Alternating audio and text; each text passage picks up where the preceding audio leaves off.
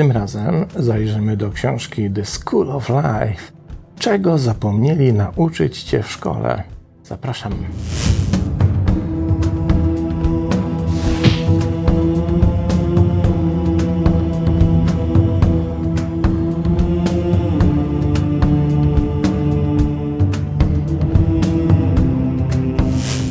To chyba pierwszy przypadek w całym cyklu niewidzialnych książek, kiedy na okładce książki zamiast imienia i nazwiska autora występuje nazwa organizacji Szkoła Życia. Ale wystarczy trochę poszukać, by zobaczyć, że jednak za tą tajemniczo brzmiącą nazwą kryje się bardzo konkretna i wcale nam nie taka nieznana osoba. A mianowicie gość, który nazywa się Alan de Botton, który jest brytyjskim filozofem, jednocześnie założycielem tej organizacji. I myślę, że zamysł był taki, żeby ta książka była rodzajem manifestu, czyli jakby zapisem idei, która jest rodzajem myśli przewodniej całej organizacji, ale po uważnej lekturze książki, a przynajmniej starałem się, aby ta lektura uważną była, nie mam cienia wątpliwości, że napisał ją właśnie Alan Botton, dlatego że znam jego poprzednie książki i rozpoznaję dokładnie ten sam, delikatnie mówiąc, denerwująco prześmiewczy styl. Ale zacznijmy od początku, żeby się dowiedzieć, kim jest autor. Rocznik 69.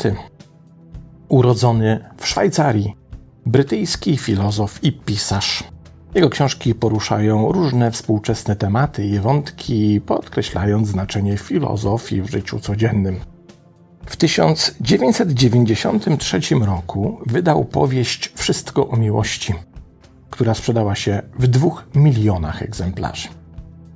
Potem już posypały się bestsellery, takie jak na przykład wydana w 1997 roku książka Jak Prust może zmienić Twoje życie, czy pochodząca z 2006 Architektura Szczęścia. Celowo dobieram te tytuły, bo wszystkie te książki, o których wspominam, są wydane w Polsce. W Londynie, gdzie mieszka, wraz ze znanymi pisarzami i pedagogami założył organizację Szkoła Życia, czyli właśnie tę, która widnieje jako autor dzisiejszej książki.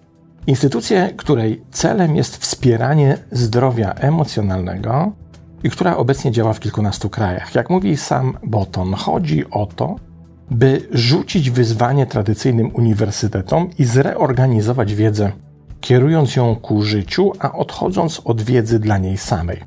W skromny sposób, jak dalej mówi Botton, to instytucja, która stara się dać ludziom to, co moim zdaniem uczelnie powinny im zawsze dawać poczucie kierunku i mądrości w życiu. No i cały Botton potrafi być orzeźwiający i wkurzający jednocześnie. Mnie postawiła do pionu swego czasu książka, którą Wam bardzo polecam, wydana w Polsce, więc można ją dostać. Religia dla ateistów. Niezależnie od tego, czy będziemy lubić jej autora, czy też nie, czy też pozwolimy mu się zdenerwować, książka naprawdę warta tego, by ją przeczytać. No dobra, to zaczniemy od pierwszego fragmentu dzisiejszej książki. Szkolna machina z jej budynkami, rytuałami i nauczycielami nie tylko przekazuje nam kilka państwowych certyfikatów. Twierdzi również, że trzyma w swoich rękach podstawowy program życia. Może minąć bardzo dużo czasu, zanim wyłoni się bardziej złożony morał, że ci, którzy najlepiej radzą sobie w szkole, niekoniecznie dobrze radzą sobie w życiu i odwrotnie. Dawne gwiazdy, które kiedyś dokładnie wiedziały, jak osiągnąć wysokie wyniki, mogą teraz kwestionować obraną ścieżkę, czy doprowadziło ich to do szczęścia, a nawet uznania w świecie zewnętrznym. Mogą być apatyczni i niezakotwiczeni, niezdolni do nawiązywania odpowiedniego rodzaju przyjaźni lub nieumiarkowani i samotni w swoich związkach, bo w szkole uczą nas ponownego wdrażania koncepcji, a nie ich tworzenia. Uczą nas spełniania oczekiwań, a nie ich zmiany Uczą nas wszystkiego poza dwoma umiejętnościami, które pod wieloma względami decydują o jakości dorosłego życia: umiejętności wyboru odpowiedniej pracy dla siebie oraz umiejętności budowania satysfakcjonujących relacji. Poinstruują nas, jak dzielić komórki i jak zmierzyć obwód koła na długo przed dotarciem do tych podstawowych, i zaskakująco łatwych do nauczenia przedmiotów jak praca i miłość. Dobre życie wymaga od nas dwóch stosunkowo trudnych rzeczy: umieć wystarczająco dobrze przestrzegać zasad, aby nie pogrążyć się w niepotrzebnej walce z władzą, a jednocześnie nigdy nie wierzyć zbyt ślepo lub zbyt pasywnie w długoterminową słuszność wszystkiego, czego kazali nam się nauczyć. Musimy być jednocześnie zewnętrznie posłuszni i wewnętrznie kumaci. Bo szkolni nauczyciele i ich zastępcy nie mają dla nas żadnego realnego planu poza tym, który odpowiada ich własnemu zaawansowaniu. Wygląda na to, że chcą naszego najwyższego dobra, ale w rzeczywistości chcą, abyśmy grali w ich grę dla ich własnych korzyści. W końcu nie mają nam do zaoferowania odpowiedniej nagrody. Dadzą nam kolorową kartę klubową i wyślą na pole golfowe, a w końcu do grobu, bo być może zmarnowali nam życie.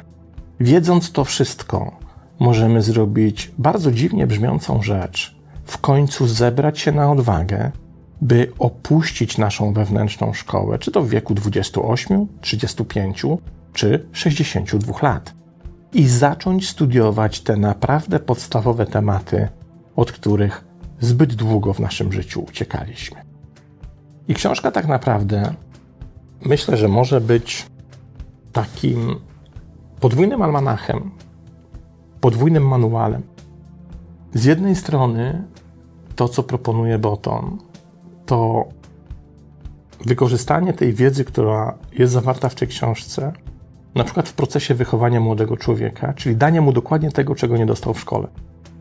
Ale z drugiej strony, i to jest równie istotne, może być to książka, która zwraca naszą uwagę na rzeczy, których nikt nigdy nas nie nauczył. A znamy ich rozwiązania, o ile w ogóle znamy ich rozwiązania, dlatego, że doświadczyliśmy porażek, kiedy braliśmy się za te niewyuczone, niepoznane przestrzenie i obszary naszego życia. I to była jedyna szkoła. I oczywiście pierwsze, co się pojawia na myśli, kiedy zastanawiamy się, czego się nie nauczyliśmy w szkole, to takie oczywistości jak na przykład inteligencja emocjonalna, ale o tym wspominałem już wielokrotnie, czy budowanie relacji. Problem polega na tym, że uczymy się w szkole bardzo wielu różnych rzeczy, bardziej lub mniej przydatnych w życiu, często z dużym negatywnym wartościowaniem tych drugich. Po prostu uczymy się rzeczy nieprzydatnych, ale nie uczymy się na przykład, jak budować relacje. Co zrobić, by nasze relacje mogły być spełnione, mogły być wzajemnie wspierające i mogły być długotrwałe, a nie takie, które nas rozczarowują po zaledwie kilku miesiącach prób utrzymania czy budowania konstrukcji takich relacji. Wszystko, co się w tej materii w naszym życiu wydarza, ma swoje jakby dwa źródła.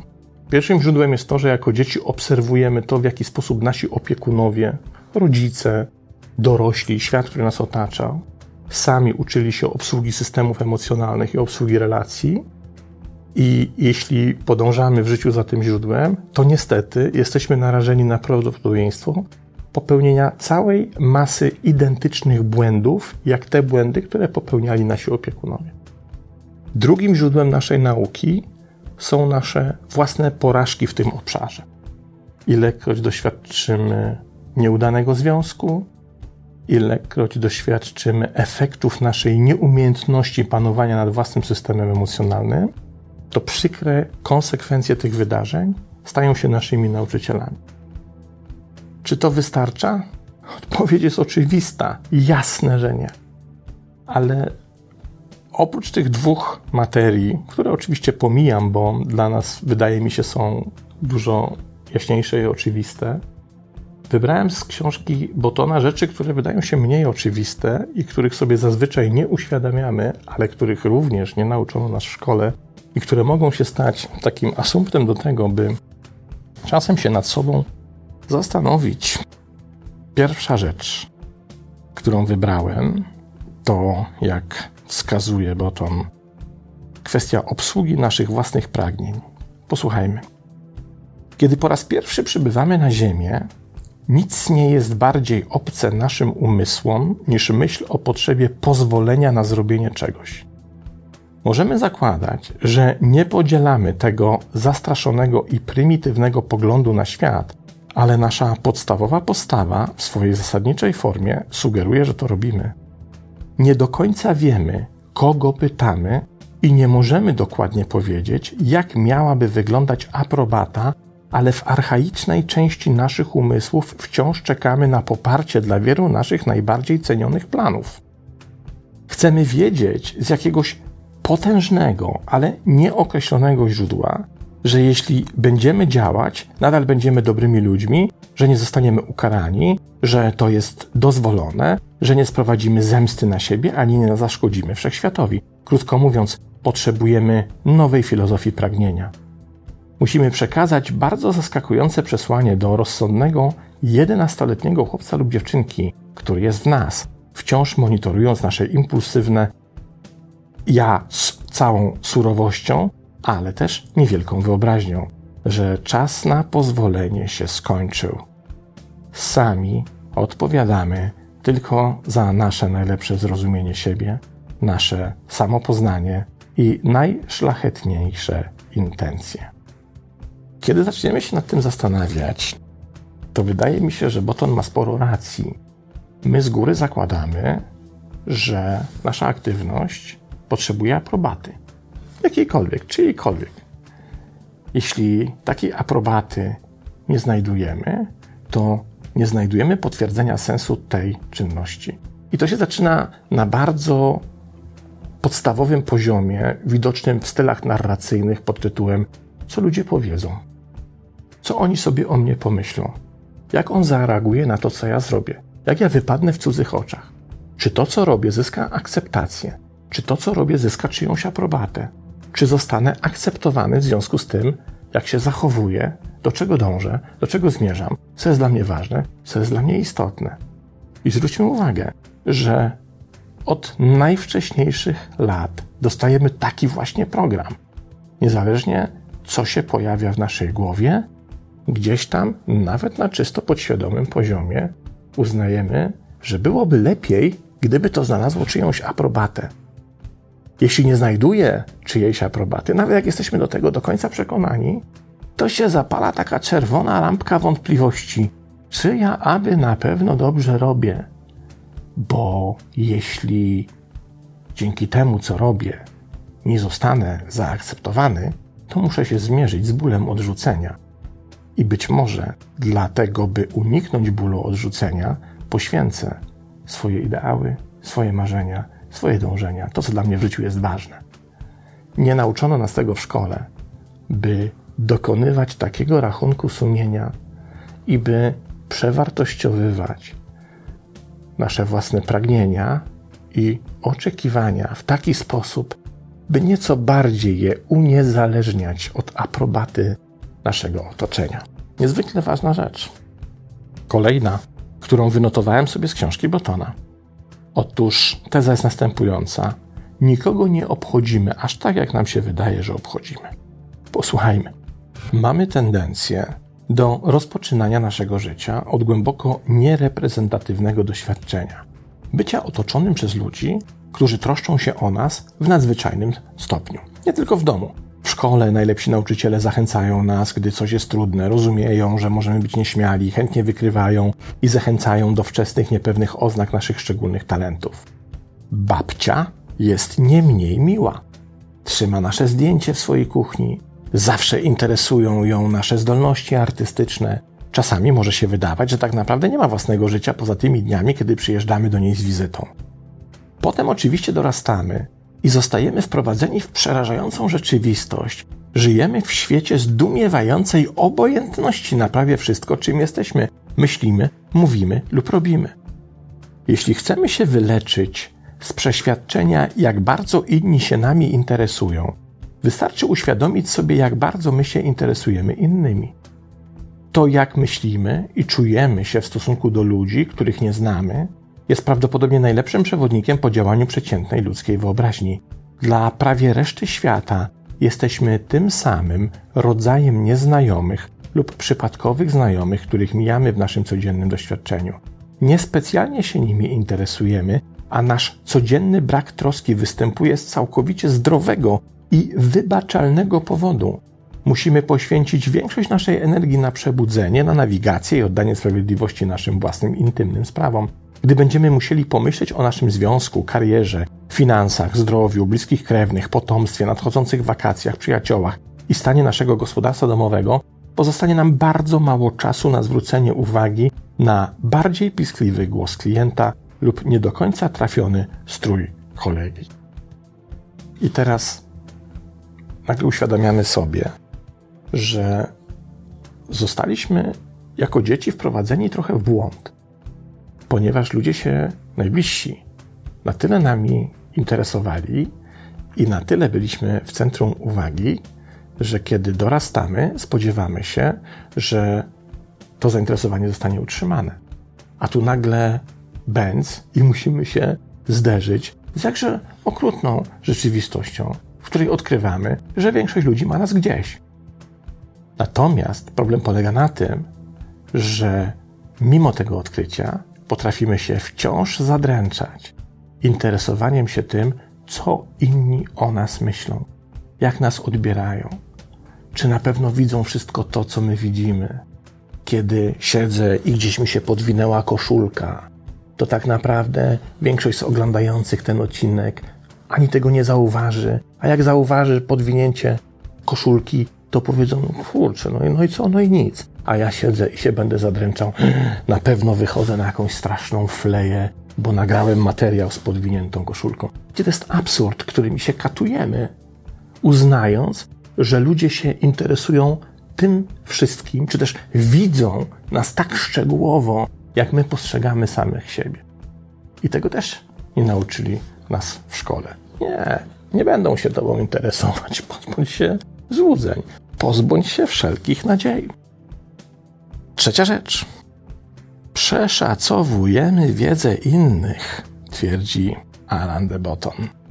Zaczynamy swoje życie w otoczeniu ludzi, którzy wiedzą o wiele więcej niż my moglibyśmy kiedykolwiek. Dla czterolatka bardzo przeciętny dorosły jest cudem najwyższej inteligencji. Dorośli wiedzą, jak prowadzić samochód, przywitać się w kilku językach, zapłacić za posiłek kartą kredytową i opisać, kim był Napoleon Bonaparte.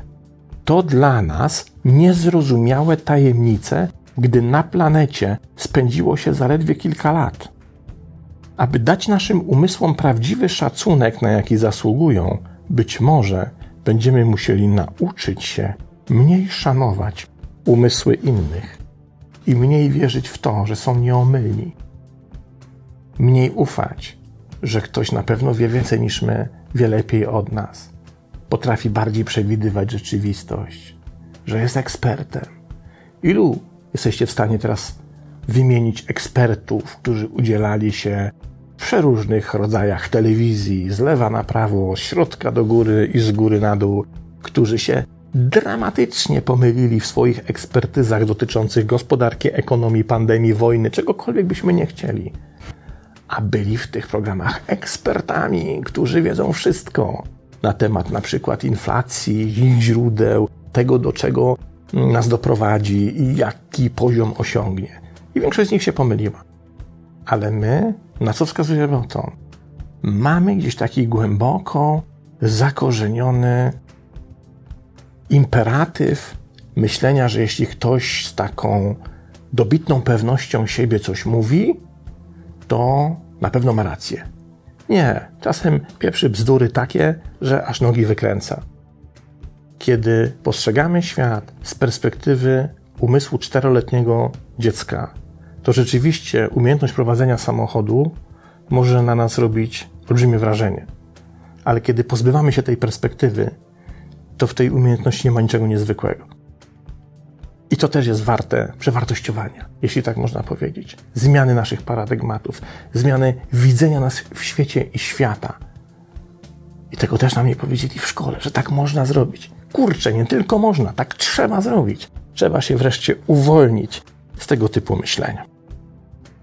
Kolejna rzecz, jakżeż bolesna. Uwaga, nasze życie nie ma aż takiego znaczenia, jakbyśmy chcieli, by miało, i wcale nie jest aż takie wyjątkowe. Posłuchajmy. Inni są bardzo podobni do ciebie. I tutaj statystyki nie pozostawiają złudzeń. Chociaż znamy wszystkie nasze dziwactwa, nie możemy w rzeczywistości urodzić się w tak rzadkiej i nieprzykładowej formie, a to oznacza, że najlepszym sposobem na poznanie sekretów nieznajomych jest zbadanie samego siebie i powielenie odpowiedzi. Być może nie jest złą zasadą wyobrażanie sobie, że nieznajomy, bez lekceważenia ich wyłączności, jest tylko wersją nas, której jeszcze nie poznaliśmy. To, za czym większość z nas tęskni przede wszystkim, to bezpieczeństwo, poczucie, że jesteśmy nareszcie bezpieczni na Ziemi. Prawdziwa beztroska zaczyna się od uznania swojej całkowitej, kosmicznej nieważności. Nic, co kiedykolwiek zrobiliśmy, powiedzieliśmy lub pomyśleliśmy z tej perspektywy nie ma żadnego znaczenia. Tylko potworne iluzje naszego ego sprawiają wrażenie, że się liczymy, a potem torturują nas, że nie liczymy się wystarczająco. Z tego powodu jasne jest, że nikt nigdy nas w pełni nie zrozumie ani nie pokocha nas właściwie. I nie jest to osobista klątwa, ale niepodważalny fakt natury, z którym dobrze byłoby przestać się kopać i być przez to ciągle rozczarowanym. Wszystko, czego głęboko pragniemy, albo się nie wydarzy, albo będzie niesatysfakcjonujące, gdy to nastąpi.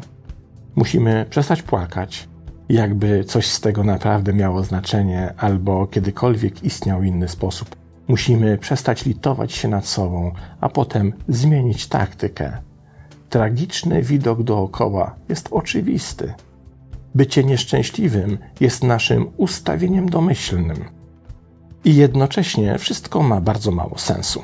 Teraz więc pora, byśmy mogli sami siebie zaskoczyć odrobiną nieodpowiedzialnego śmiechu, którego doskonalenie może i powinno nam zająć całe to smutne życie. I właściwie tyle. Książka dotyczy jeszcze takich aspektów naszego życia, jak odpuszczenie traum dzieciństwa i tego, co się za nami wlecze, jak potrzeba pokochania siebie, z taką nawet nutą odrobiny egoizmu, zdrowego egoizmu, tego, że relacje można nie tylko psuć, ale że relacje można również naprawiać. No i w końcu tego, że cokolwiek sobie w życiu nie postanowisz, gdziekolwiek się nie zechcesz udać, cokolwiek sobie nie wymyślisz, zawsze trzeba mieć plan B. Okej, okay, tyle. Mówiłem, że nieco wkurzający, ale jakżeż orzeźwiający Alan de Botton który podpisuje się jako autor nazwą organizacji School of Life. Książka z października 2021 roku, czego zapomnieli nauczyć Cię w szkole. Polecam i do następnego razu.